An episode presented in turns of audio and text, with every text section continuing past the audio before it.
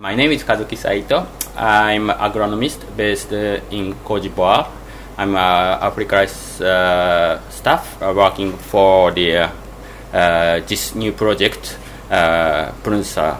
Uh, Prunsa focus on applied research with uh, nutrition and sustainability and the resilience for small-scale farmers for improving the farmers' livelihood as well.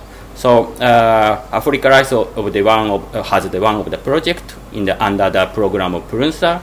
So we have a rice component. So this project also contribute uh, the uh, rice CRP uh, flagship three so-called uh, sustainable farming systems. So the align with this flagship three, we focus on sustainable and diversified rice-based farming system in this project.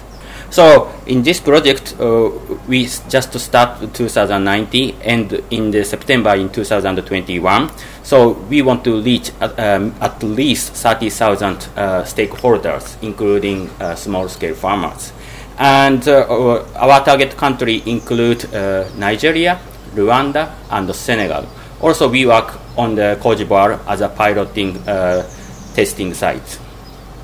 So we uh, have different technologies. In this launching meeting we had in these two days, we discussed about uh, opportunity and uh, for the new technology intervention. So, for example, we will work on the rice advice, also integrate crop management, including land preparation and crop establishment, weed management and also we work on the scaling approach. Uh, we have different type of the scaling approach. We will pilot different uh, scaling approach, including some business model. We closely work together with national systems, uh, including uh, RAB from Rwanda, uh, ISRA from Senegal, and NCRI uh, from Nigeria. We also work together with CIRAD French Institute, and also other CGIAR center uh, like uh, uh, CIP and also the IRRI.